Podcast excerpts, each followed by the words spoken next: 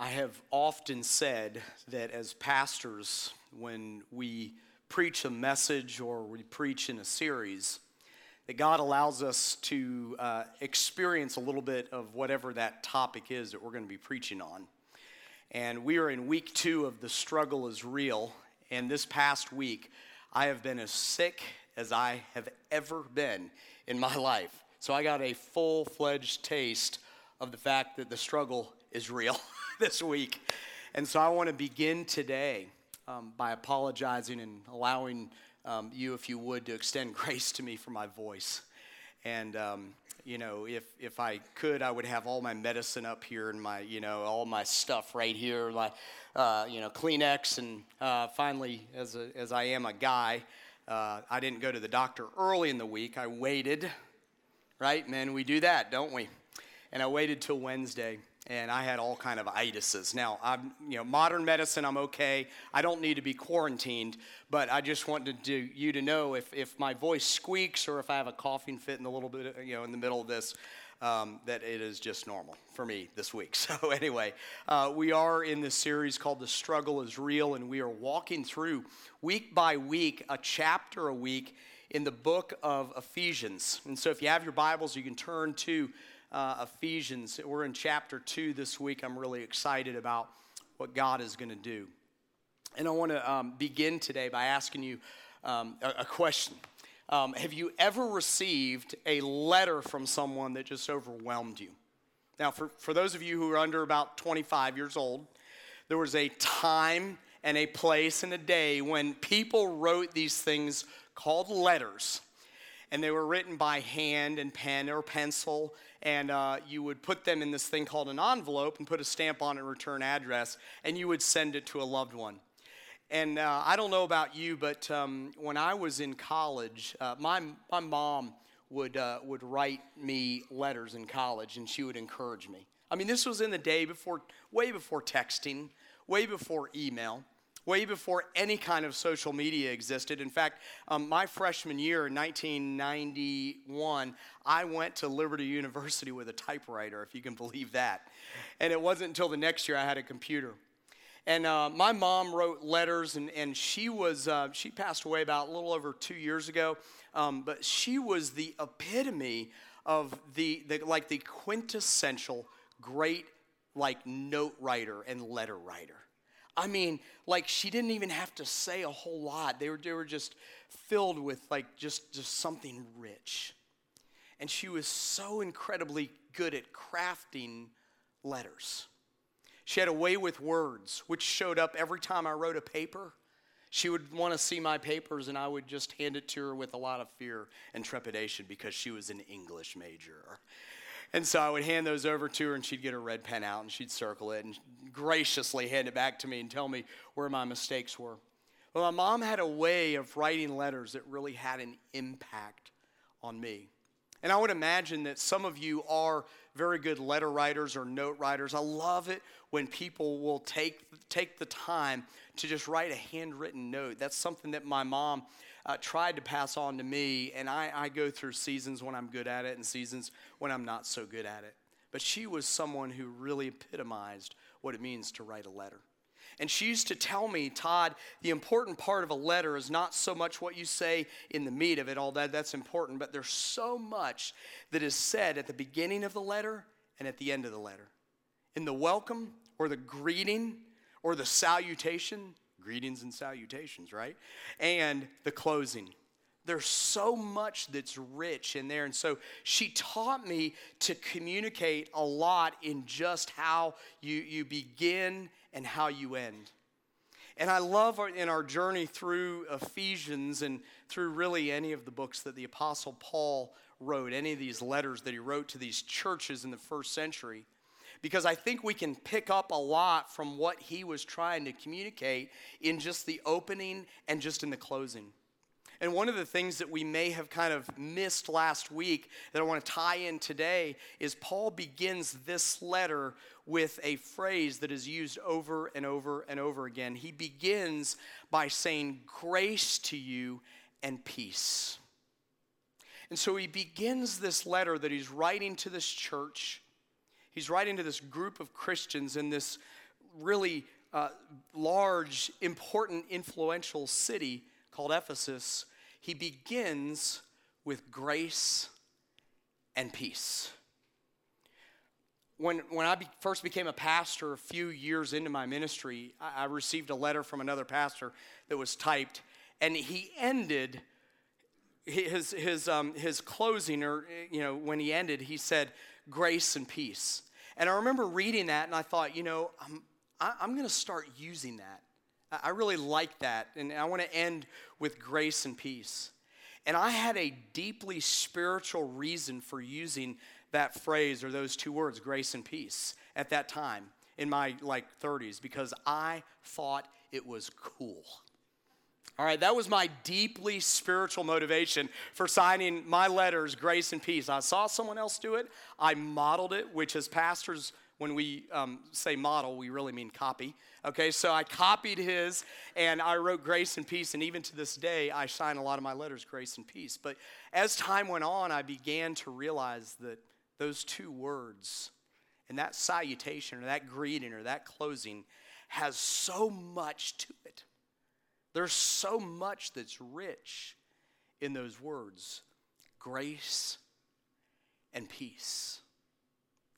And the Apostle Paul, inspired by God's Holy Spirit, writes chapter 2 or the second part of this letter that he's writing to the church in Ephesus and he deals with both of those words in an indirect manner, but he deals with it. And what you see is kind of a cross section of what he meant when he said grace and peace.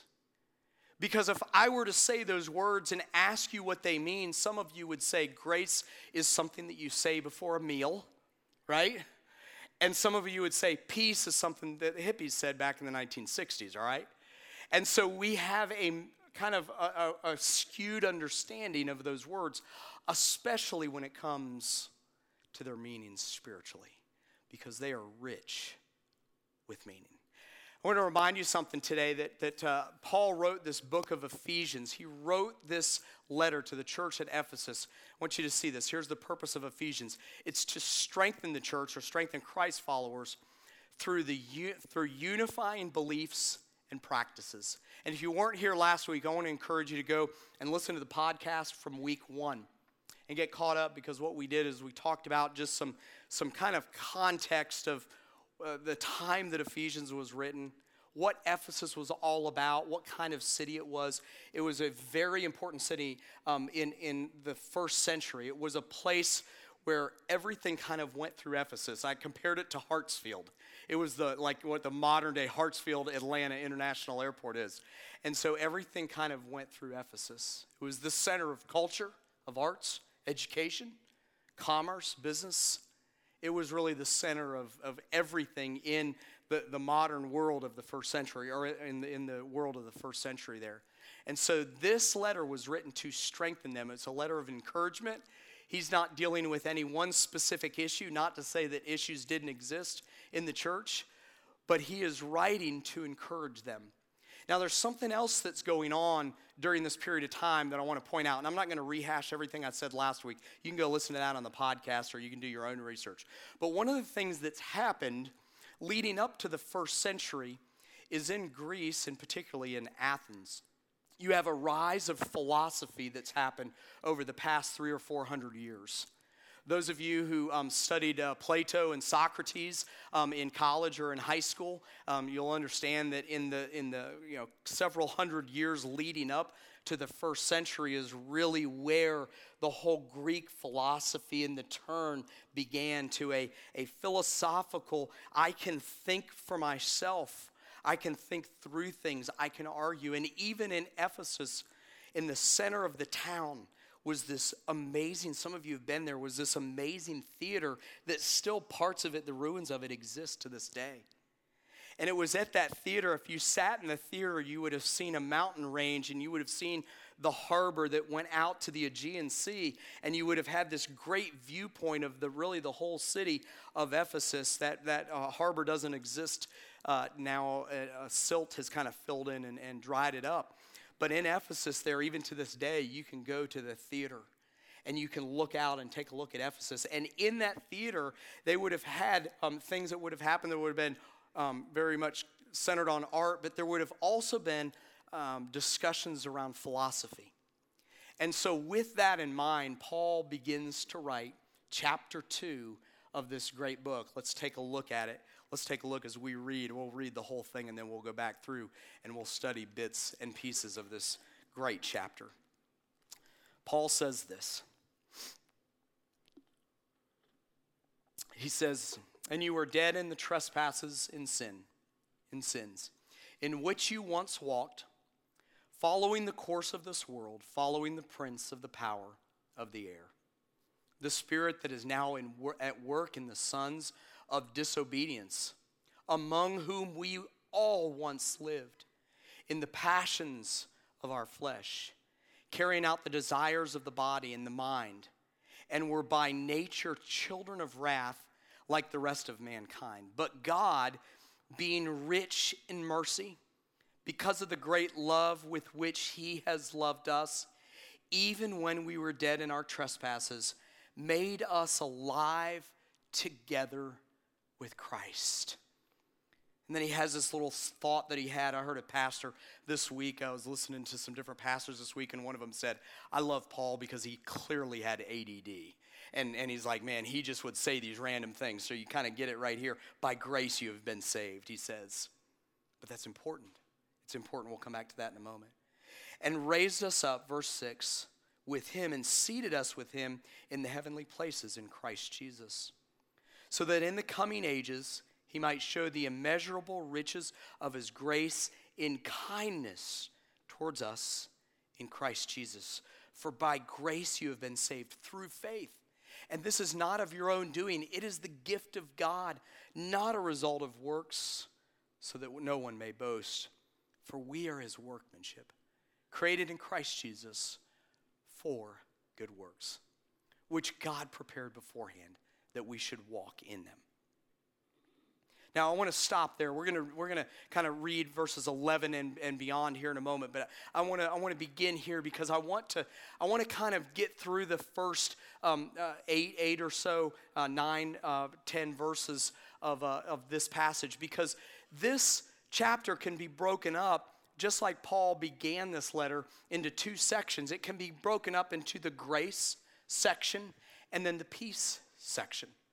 And if Paul is, is in these few chapters, chapters 1, 2, and 3, he's communicating what we believe. He's trying to bring unity to the body of Christ and giving us um, kind of the same, like bringing us all onto the same page or the same sheet of music on what we believe about God and redemption. And so he, he describes here what we have in Christ and how God has saved us.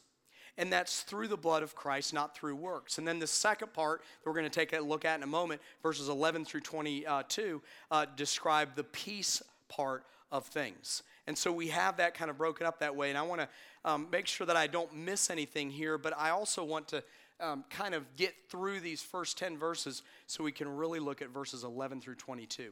Here's why. Just a few weeks ago on Easter, we used Ephesians 2 8, 9, 8, 9 as one of our key verses. And I want some of you who are here today, who are strong in your faith, to know that that's one of the key verses in all of Scripture. If you ever encounter someone that is really struggling with understanding uh, the Bible and understanding how, like, their own good works or their own behavior can't get them into heaven, this is the verse that we go to because this verse so incredibly well describes the fact that we're not saved that way. We're not saved that way. Let's, let's take a look at this from verses 1 through 3. First and foremost, Paul essentially says that once we accept Jesus Christ as our Savior, we are dead to sin. That we're dead to sin. If you're taking notes, you can put that in there. We're dead to sin, verses 1 through 3. Uh, he says that we are that we have died to sin that this conflict or this tension that goes on in our inner self that once we ask christ to be our savior then we have died to sin and so point number one is, is that we are dead to sin. He says we're dead in our trespasses. That's just another word for sin. And, and he says, in, in which you once walked. He says everything in the past tense here in verses 1 through 3, following the course of this world, among whom we all once lived in our passions. And so, the first and uh, kind of priority that we need to understand from Ephesians chapter 2 is, is that we are dead to sin. But secondly, right after that, is he says that we are made alive in Christ or with Christ. We are made alive with Christ.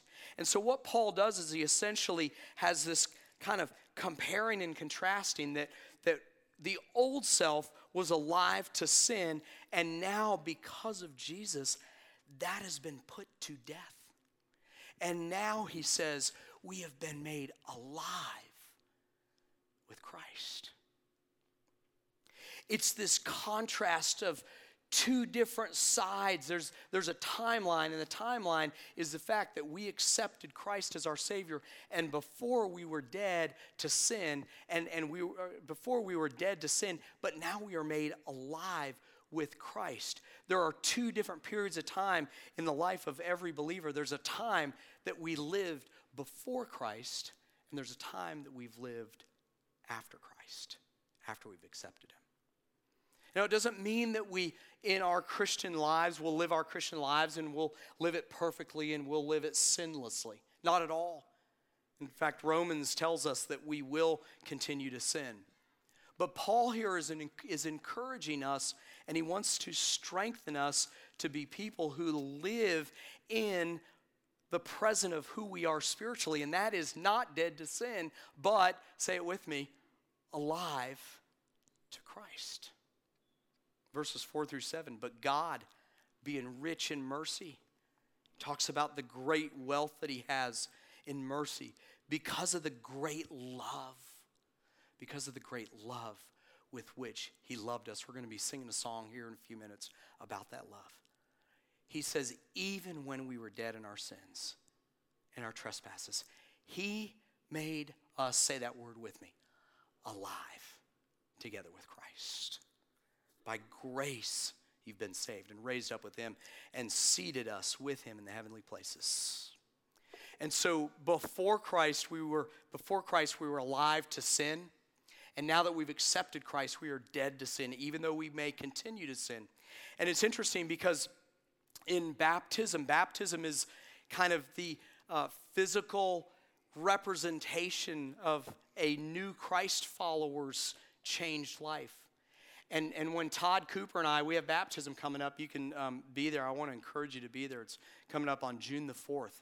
And uh, actually, that same day, if you're interested in being baptized, take a look. It's in your worship folder. All the information about baptism is right there. I want to encourage you to come to a class.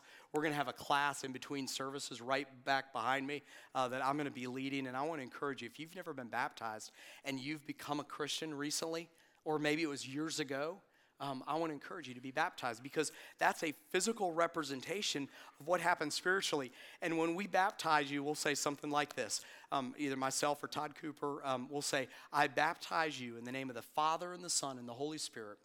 And we say these words, which comes from Romans, but it's echoed here buried with him in his death and raised to walk. You don't hear that part, by the way, all right? You're underwater, all right? For a minute or two. That's all. Just kidding. And we say raised to, some of you are like, man, I'm not going to that church again. Um, raised to walk in newness of life. Buried with Jesus in his death and raised to walk in newness of life. And it's the same thing with our sins. They've been put to death. And now, as new Christ followers, as new creatures, it's time for us to live alive. It's time for us to live with the past being the past. It's time to us, it's time for us to live with the old way being dead. And it's time for us to live alive with Christ. That's where we get this idea of us being with Christ. And then he goes on in Ephesians 2 8 9, he essentially says that we're saved by God's grace alone. He says, For by grace you've been saved through faith. And this not of your own doing, it is the gift of God, not a result of works, so that no one may boast. Here's the thing in the Greek culture of that day, in the Gentile culture of that day, everything had to do with good works. It was all this philosophy that was leading people to the point of doing good, doing good, doing good. And so there was this mindset in the philosophy of the day that we could, like, good ourselves to heaven. And Paul levels the playing field. And he essentially says, You are not saved by anything that you do. And I'm sure there were, there were probably more than one or two Ephesians of that day and age that were probably really offended by that because they lived good lives. And they were good, you know, Greek philosopher. They've adopted that Greek philosophy and they had taken on that and they would argue in the theater for that and they would debate that and they would stand strong on being self made men and women. And we might think that's an old first century thought, but it's really not, is it? We might think that that's something reserved for just one religion, but we do it all the time, even in our Christian culture.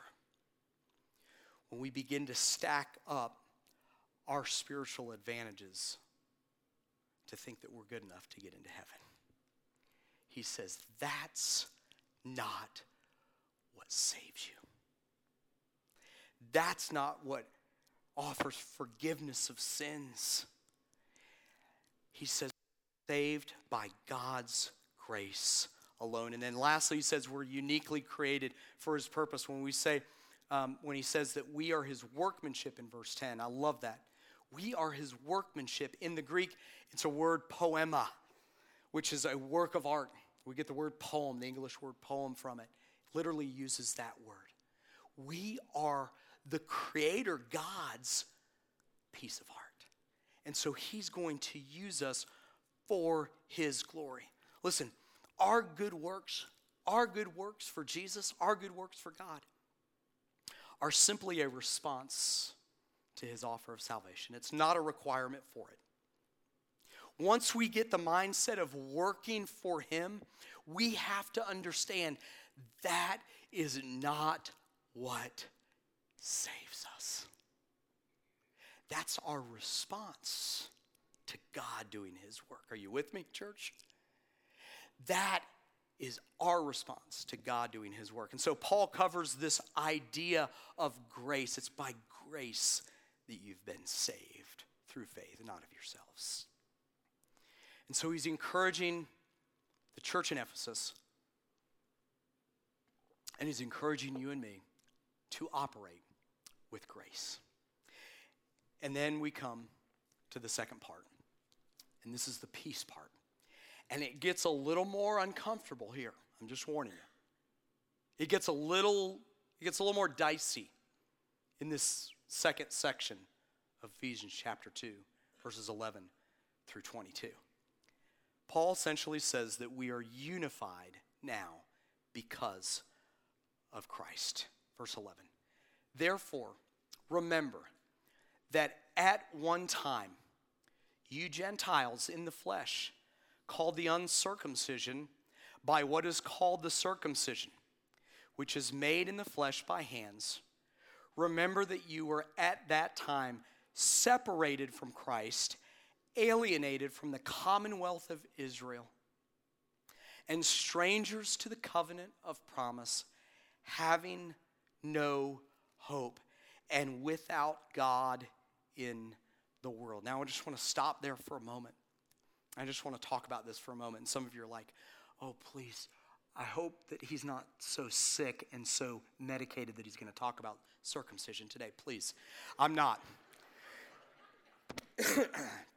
no worries. No worries. The Bible essentially speaks to two different groups of people, the New Testament. It speaks to Jews and it speaks to, you can say it with me if you understand this, Gentiles. Okay? All right, you guys are with me, man. At least this side is. I'm just kidding. I'm just kidding. The Bible essentially speaks to Jews and Gentiles. It kind of summarizes those two racial divides. And Paul is writing to a group of people who were? Gentiles. He's writing this message to a group of people who are Gentiles, but they are interacting with these people who are coming from Jerusalem, who are people who have Jewish heritage. Yet they've accepted Jesus Christ as their Savior, these new followers of the way. And, and the Jewish people, you have to understand, would stand strong on their practices like circumcision and the foods that they ate. They would stand so strong on these things that were given to them by God as instruction. They would stand so strong on them that they would use them as a spiritual weapon to separate themselves from other people, even Jewish Christians of that day. And so Paul is explaining to the people in Ephesus that the, that the playing field now, because of Christ, has been made level. It's not that the old law is unimportant, it is important. It's not that circumcision isn't valid. It is valid. It's not that the specific types of food that they were instructed to eat or not eat was, was of spiritual importance. It was of spiritual importance.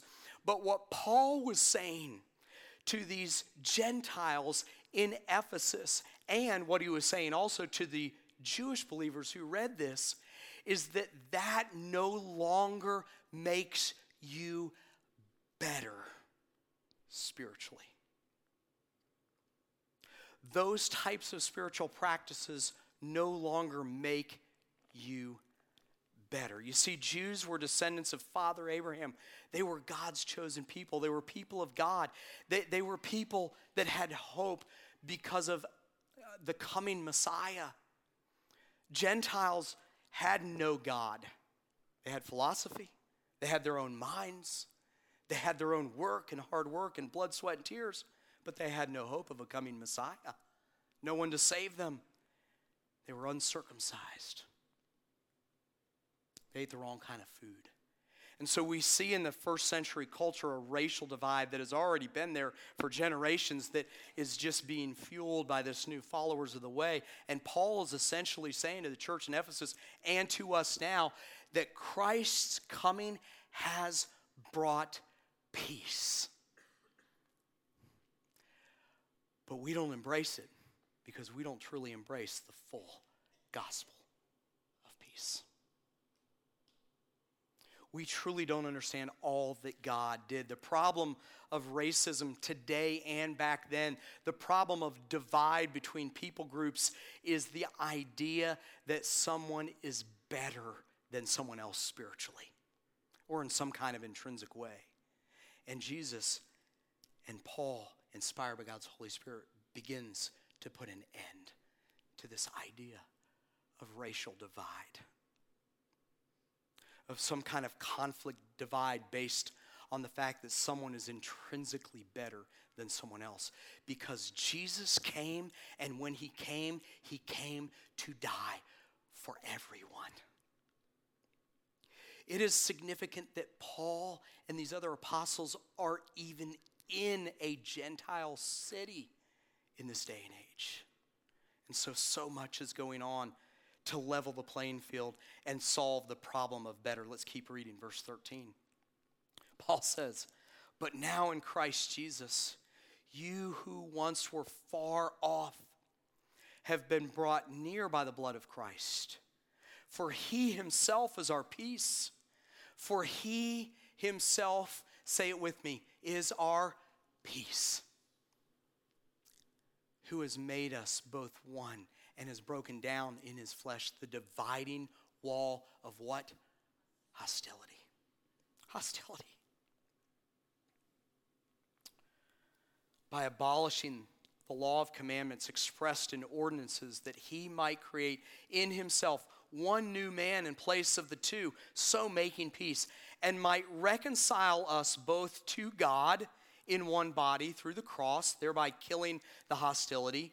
And, and he came and preached peace to you who were, he says this phrase again, far off, and peace to those who were near.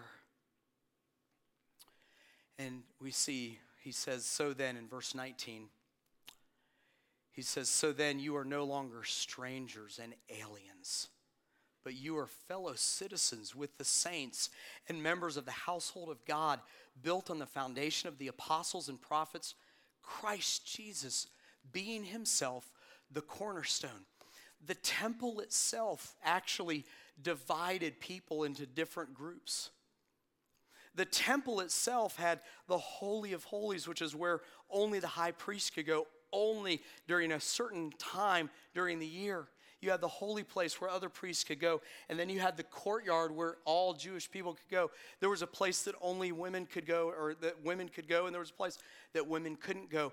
But outside, on the furthest part of the temple, was the place of the Gentiles. And Gentiles couldn't even get anywhere near the temple. And here's what Paul is saying. I don't want you to miss this. This is so important if we're going to truly embrace in our lives grace and peace. Jesus ended it. He ended that racial divide. He ended that divide of hostility. The problem is, is that we often, we often have not allowed the grace and the peace of Christ to infiltrate our hearts. And so the problem of strife and divorce and conflict among even church members, even in this church, not to make you un- really uncomfortable, the problem with racism is not a problem of behavior, but it's a problem of the attitude of the heart. because someone who had racial tendencies before can change their behavior and in their heart they're still they still have that racial attitude someone who had con- has had conflict with their spouse or husband and wife and it is deep and it is severe. It's not natural. It's not normal. It's not healthy. They can change their behavior for a little while but that hate is still there in their heart. The person that has a conflict with someone else that has become huge and unhealthy and gaping can, can be that like huge, amazingly div- dividing thing in, in God's church. Not because of their behavior, they can change that easily. What's hard to change with the peace part of the equation is the heart. And it's interesting that he says there in verses 20, 21, 22. He says, Our foundation is built on the apostles and the prophets, Christ Jesus being the cornerstone of the temple of God, in whom the whole structure, being joined together, grows into a holy temple in the Lord. You know where the house of God exists now? It's in you. For those of you who are Christ followers, it's in you. And so Paul is not being ADD in this chapter, and all of a sudden he's talking about grace and peace, grace and peace, and all of a sudden he goes into this thing about the temple. He's not being ADD in that moment. He's trying to drive home a point that our lives, as the temple of God's Holy Spirit, needs to exude grace and peace. Because you see, if we say it,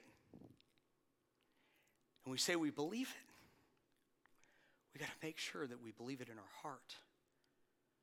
Jesus changed everything. And I'm going to close with this.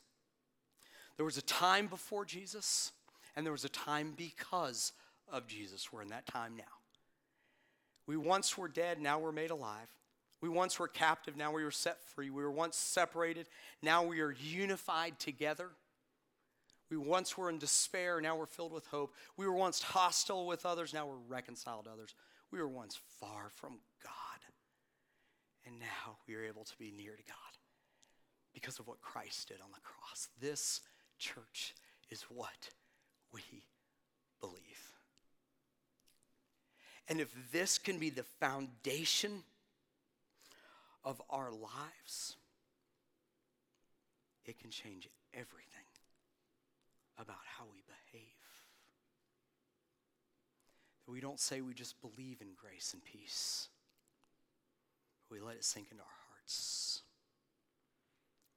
We let it infiltrate our lives because we are the temple of God's Holy Spirit. In light of who we were before Jesus and who we are because of Jesus, our goal is to live for Jesus. And that means living with a backdrop of grace and peace. Father God, I thank you so much that you sent Jesus into this world, not just to save us from our sins, not just to give us eternity in heaven with you. Father God, you sent Jesus into this world to level the playing field. God, there has not been anything that we've done in human history that has ever solved the problem of racism. There's not ever been anything in human history that has solved the problem of a brother and a sister hating each other, or a husband and wife hating each other, or a mom or dad hating each other. There's never been in human history a treaty that has worked to its fullest extent that has ever brought lasting, sure peace. But when you sent Jesus into this world, you sent your Son to die, to give us salvation and eternal life in heaven. That's the grace part. But you also brought Jesus into this world to bring peace.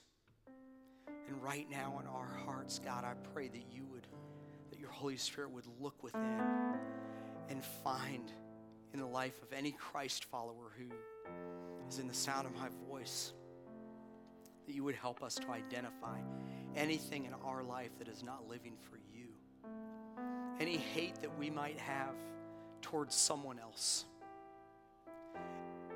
any intrinsic idea that we're better than another person or group of people. God, that we have some kind of religious um, superiority based on what we do. Pray that you would help us to realize that we have died to that. God, help us not to live in it anymore. Help us to stop just making change in our behavior, but that we would make true change, that we would allow you to change our hearts, the attitude of our hearts. God, I thank you so much for this example that you set, that you came to bring grace and that you came to bring peace. God, allow us who are here, who are called Christ followers, to live in the spirit of grace and peace in our marriages, in our homes, in our businesses, in our communities, in our churches. God, may we represent you well. May we live for you in how we treat other people. And God, as we do, as the struggle becomes more and more real in our lives with conflict, I pray that you would help us to understand that it's only you that can change it. It's only your love that can change us. It's only your peace that's lasting and forever. We thank you for that. In Jesus' name I pray. Amen.